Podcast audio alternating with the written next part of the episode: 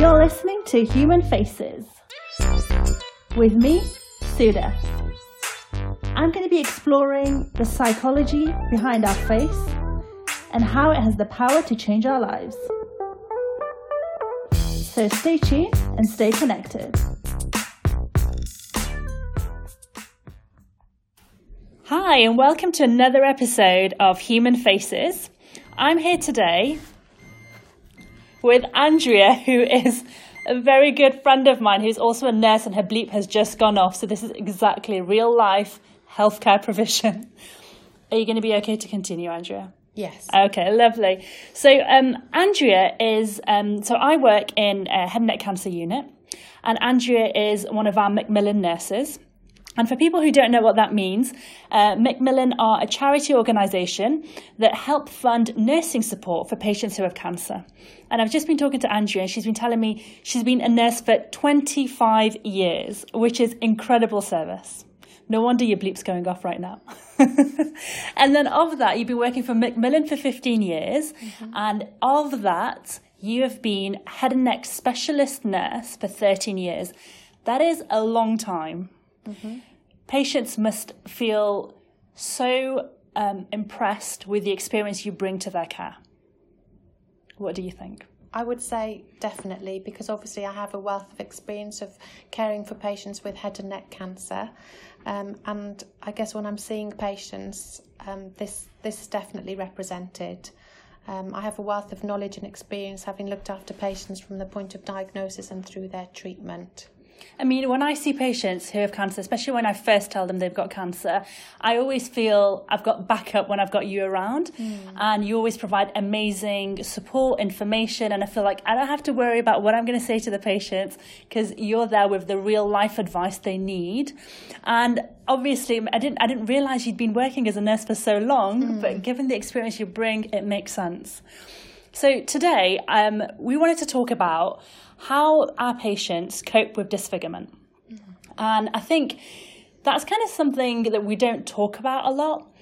Um, we talk about what cancer is, how to treat cancer, who survives cancer, but we don't really so much talk about living with cancer and then deserving to, patients deserving to live well after having cancer and with the cancer. And disfigurement is a big, big factor. Mm.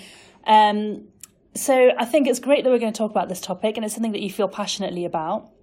So, firstly, what I wanted to ask you is when you first see patients, do they ask about this? Do you think they're thinking about this disfigurement?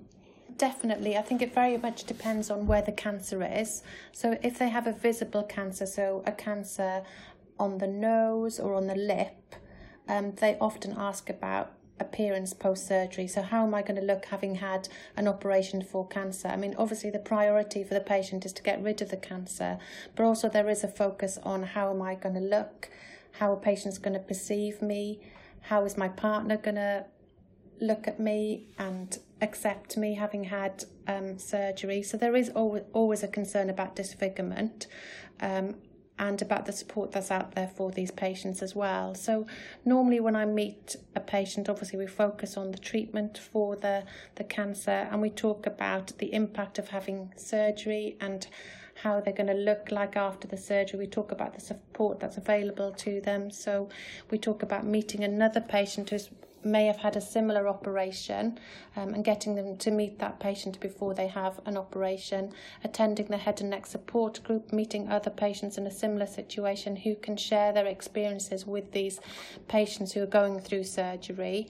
Um, and we talk about the aftercare, so what we can do for patients after they've had the surgery, after the the, the wounds have healed completely, um, talking about moving forward and looking at organisations such as Changing Faces, um, looking at Macmillan, um, looking at the Look Good, Feel Good International Cancer Support Group, who also support patients with visible um, scarring after treatment.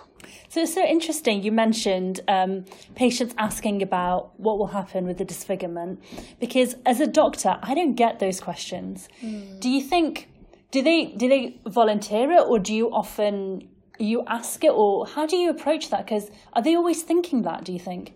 surprisingly, a lot of patients will ask about, you know, how will I look having had this operation? I think, you know, we, we talk to the patients about you know, removing the cancer, the reconstruction.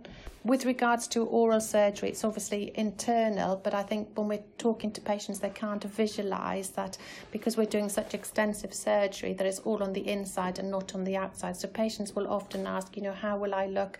Where will the scars be? So we explain in detail to them that obviously the scarring's internally, but there will always be a scar on the neckline, and we, we obviously aim to to operate in the natural creases so the scar won't be that visible. With regards to, as I said, nasal surgery or lip surgery, obviously that's more visible, mm. um, and and people realise that. Yeah, they do. Do you ever get patients not wanting to talk about it in front of? Because you mentioned partners. Mm and I think people come to those clinics with their partners. They do, yeah. How, what is that interaction like? Do the partners ever ask questions, or do the do the patients not want to talk about it in front of their partners? Do you get do you get that I've kind had, of challenge? Yeah, I've had different experiences. So, some patients with their partners will will approach it together, and then I've had um, partners who've approached me kind of separately because obviously they don't want to they want to support their partner's going through treatment and they don't want to have a conversation in front of their yeah. partner who's going through the treatment about the impacts of having treatment and the alteration or disfigurement. Um, so they don't want to. They're protecting yes. obviously their partner, so they don't want to have that conversation in front of them. Um, and I suppose it's been open and honest with with both sides, so with the patient and with the partner, of what the expectations will be. And I think you know, sometimes we forget that partners see that you know see their loved ones immediately after surgery where there is a lot of post-operative swelling. Yeah. And that can be quite alarming if you haven't prepared somebody for that. Yes. So i always you know speak in front of the patient to the partner and say you know when when you visit your partner after surgery don't be too alarmed by the swelling. Um you know they are going to look different but that's because it's post surgery and things will settle down, but it takes a few days for things to settle down. But I think if you prepare somebody at the beginning, then they cope with it a lot better because it can be quite frightening so interesting for partners. You say that because you know what that reminds me of? It reminds me of like preparing parents with a cleft children. Mm. Is when the cleft child is delivered, they're prepared for it, mm. and that makes such a huge difference. And I can imagine in these cases, the, that initial interaction between the partner and the patient when they wake up or you know when they're recovering from surgery is so important and they can probably read a look of horror mm. in their partner's mm. face and that can be something that stays with them. Mm. I didn't even think about this. I mean, I, I, treat, I've been looking after like yeah. cancer patients all this time, but you're right. That makes mm. that's that's so had, powerful. I have had partners come back to me and thank me for preparing them. Really? Yeah, okay. because as you say, looking at somebody's face, so the patient looking at their partner's face, you know, your, face can speak volumes. So I think you can yeah. probably see the horror on someone's face if you haven't prepared them. So I think it's important to prepare partners. If they've got children, for example, it's preparing the children as well in preparation for, you know, their parents coming through treatment or yeah. coming through surgery. And I don't encourage children to come immediately post-op because yes. of the post-op swelling because of all the, the, you know the attachments if you like the the drips the drains. Mm, can be quite scary for the yeah, children. definitely. So i think children need quite a lot of psychological preparation anyway even with coming into hospital and seeing your parent in hospital it's really frightening yes. for a child. Yeah. No that definitely the other thing you mentioned, which I want to go back to, is you mentioned so one of the ways to prepare is by seeing other patients and patient mm. support groups. Do you think that scares some patients? I think it helps them in the long run. And the feedback that we get is that, you know, meeting someone, talking to somebody about their experience allays a lot of fears and a lot, lot of anxieties. And they benefit in the long term from meeting somebody beforehand. And when I think when you explain a treatment or and you explain surgery and it's such complex surgery, um, I think you know automatically your mind runs away with you, and I think you can't. You know, you can't always imagine what you're going to look like or how you're going to feel or how how you're going to be after the operation, Yeah. for example. So I think the experience I've had and the feedback I've had from patients who've actually met other patients who've had a similar experience is more of a positive Yeah. um, experience and they are better prepared and recover far quicker from you know from surgery having been more prepared so psychologically emotionally more prepared So we've got the patient groups, and obviously they get loads of support from healthcare professionals such as yourself. And there's obviously there's pe- other people dealing with disfigurement and other situations as well. In your experience, where else have you, or maybe patients have suggested things they've done to prepare themselves? Have you come across anything else, or anything else you recommend?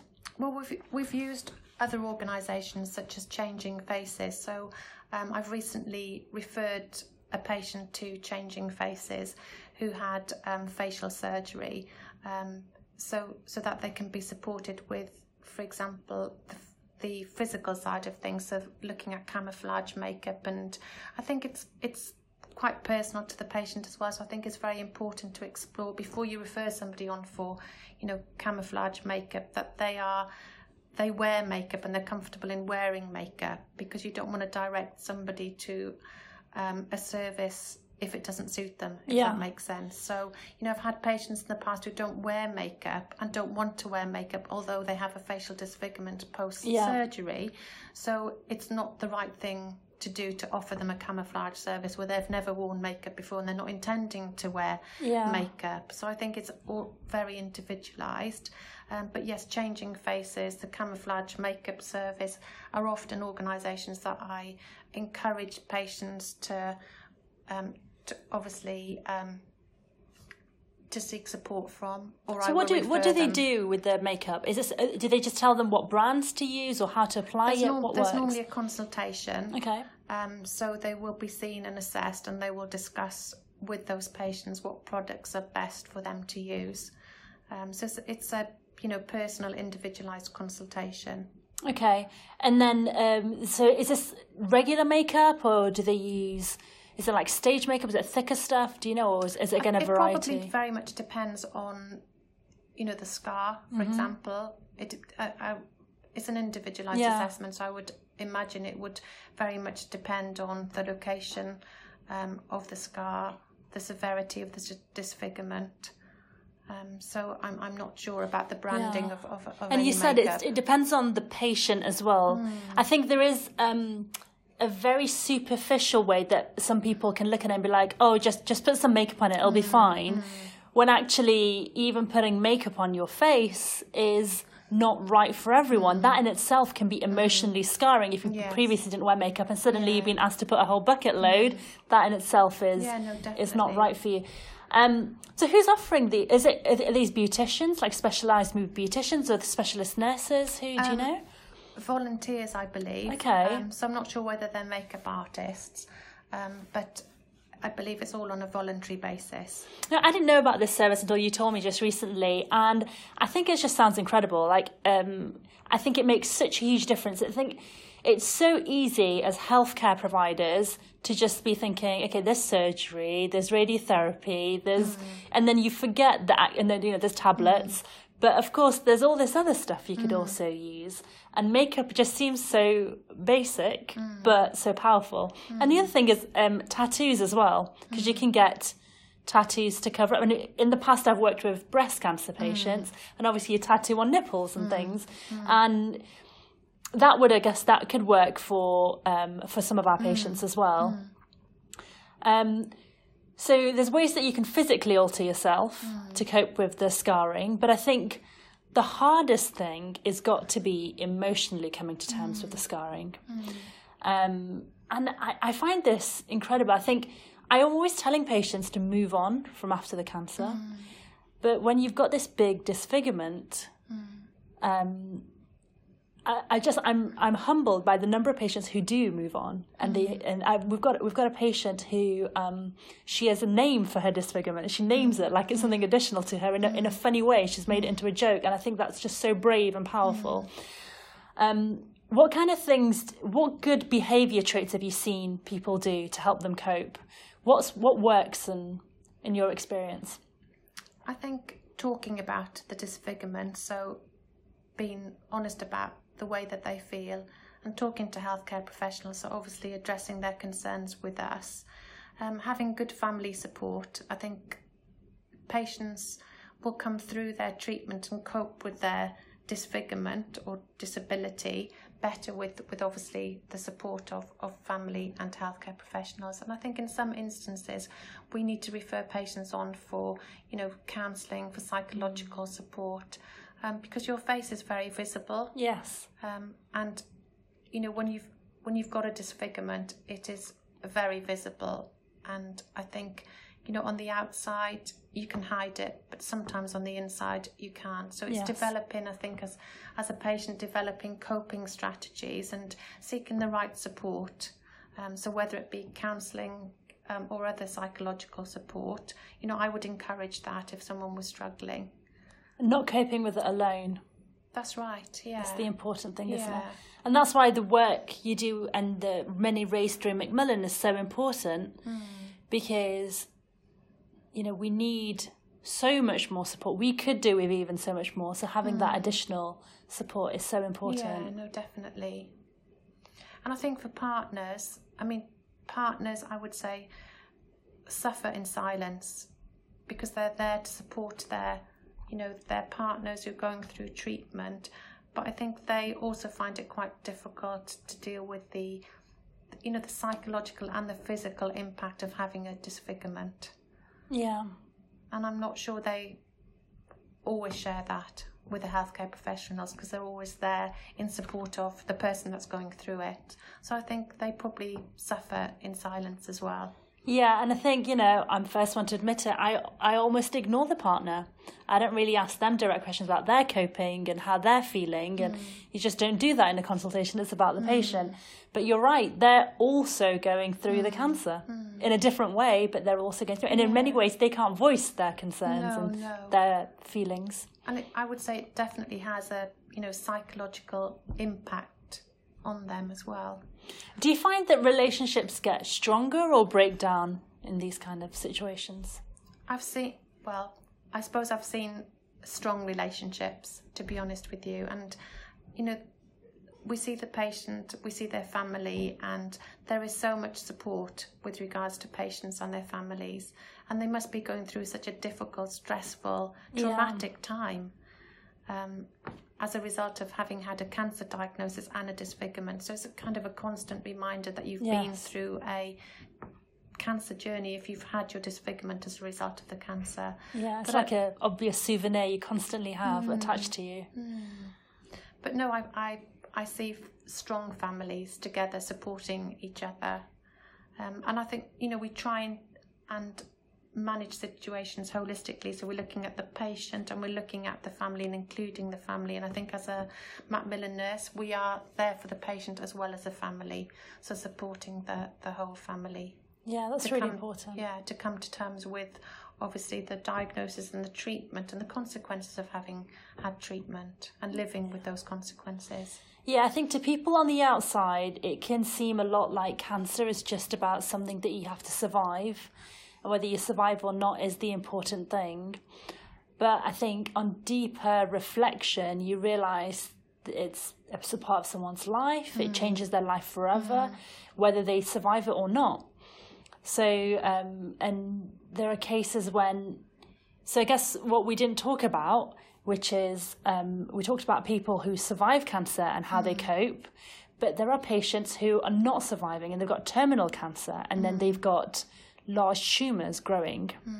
and I think that's I I find that the most difficult thing to help people hmm. cope with hmm. when they're actually dying of the cancer and a, and a tumor is so large you can see it and it's the disfiguring reminder. What have you found that that's worked in those situations, or how do you prepare patients for that? It's always very difficult because they've not only got a disfigurement, but often there's other symptoms associated with, for example, a fungating tumour. So you could have a discharging wound, mm. a very offensive wound, a bleeding wound. So you're coping with a cancer diagnosis as well as the symptoms, which are often very distressing for the patient and the, the surrounding family. So we would obviously involve the community community teams, so get the community palliative care team Is that uh, nurses that go to people's houses or? Yes. Okay. So there's, there's specialist nurses that see patients at home and support them, you know, with end of life care, with with specialist symptom control. We would involve local hospices, daycare units, but you often find that patients with advanced head and neck cancer who have a disfigurement because of a large tumour and a fungating tumour, they tend not to want to, you know, go to community centres Yes. because of the odour of the, the tumour, for example. Um, maybe having a, a wound that's discharging, that dressings need to be changed. They're quite self conscious, so they tend to isolate themselves. So it's being visited at home, being supported at home, um, you know, through the GP, the district nurses, the community palliative care team. And it's so important, I think, to because I think sometimes it seems like cancer is about fighting cancer. So it's not always about surviving cancer, but we need to support people who are terminal with cancer as mm. well. And that's just as important. Yeah, it's focusing on, you know, quality of life and what's important to that person and their family. Yeah. So that's why it's so important to have these support networks. Mm. And having worked for Macmillan uh, and looking after cancer patients this whole time, um, for patient for people out there listening who don't understand why it's you know it's, it's just another illness, why does it need all this extra funding? Why does it need all this extra support? What would be your kind of comment on that based on your experience? I think we are invaluable to looking after patients with, with cancer. So we're, we're supporting patients from the point of diagnosis through, or even pre diagnosis, through a very distressing time and stressful time when they are waiting for a diagnosis. So we're supporting patients really from the beginning um, at the point of diagnosis through their cancer experience, through their treatment, and beyond that. So I would say we're key to to looking after patients along with a wider multidisciplinary team. And obviously, everything we're talking about is in the UK. We provide. Would, is there a there would be a cancer specialist nurse for everyone in the UK who has cancer? Is that how it works? We have site specific um, ca- um, Macmillan nurses. okay. Yeah. Um, and do you know what about other parts of the world? I can't really Have you come across any? No, but I would imagine there is obviously support for patients, Yeah. but I'm I'm not sure what that support is and whether it's similar to what we're doing here in the UK. And I know the support you you come to clinic. Obviously, you pa- see patients in clinic. They can contact you. You've got access to the community teams that you mentioned. Um, how else do you get involved in looking after patients? So we see, as you say, we see patients on the ward, we see patients in clinic, and we offer telephone support as well. And as you say, we liaise very closely with the community teams.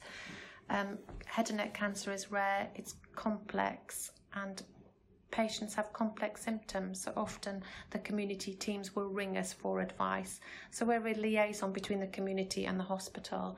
So we can facilitate patients coming to clinic if they've got problems, supporting patients in the community, avo- avoiding A and E sometimes. So Yeah, because that's you don't want to be stuck in hospital for an extra number of days if you've already No. going through so much treatment. So we, you know, we liaise. It's the important, you know, it's important to liaise with with the community teams and keep people at home if that's where they want Yeah. to be, and avoid hospital admissions. Of course. So it's you know supporting the community teams to support these patients in the community with their specific needs and complex needs often. Yes. I mean, I know it's complex needs because often when I'm in trouble, I come to you and you veil me with your experience. So it's it is truly invaluable.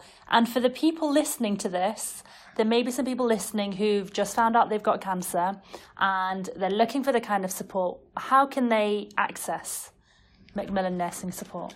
They would need. You can access it basically online. Um, or you can ring, um, there is a telephone number that you can ring, and it's 0808 808 0000, and that's the Macmillan um, cancer line. We'll put can, that up in writing as well. or you can visit macmillan.org.uk. Um, so there is access to Macmillan nurses on the helpline. And it's really important, as what we were saying, that not to go through this alone. So if you've just been diagnosed with cancer or you're coping with it or someone you know is, and if you need support, Macmillan is a port of call. Or if you're just interested and you want to learn more or you want to support Macmillan and other charities, this is also a good place to go. Um, and I think it's been really useful to talk about this stuff. talk about how cancer affects patients and how disfigurement affects them as well, and how it affects their quality of life. So, hopefully, listening to this has been interesting to some of you and maybe even informative to some other people. Uh, and hopefully, we'll see you um, on the next podcast. Thank you, Andrea. Thank you.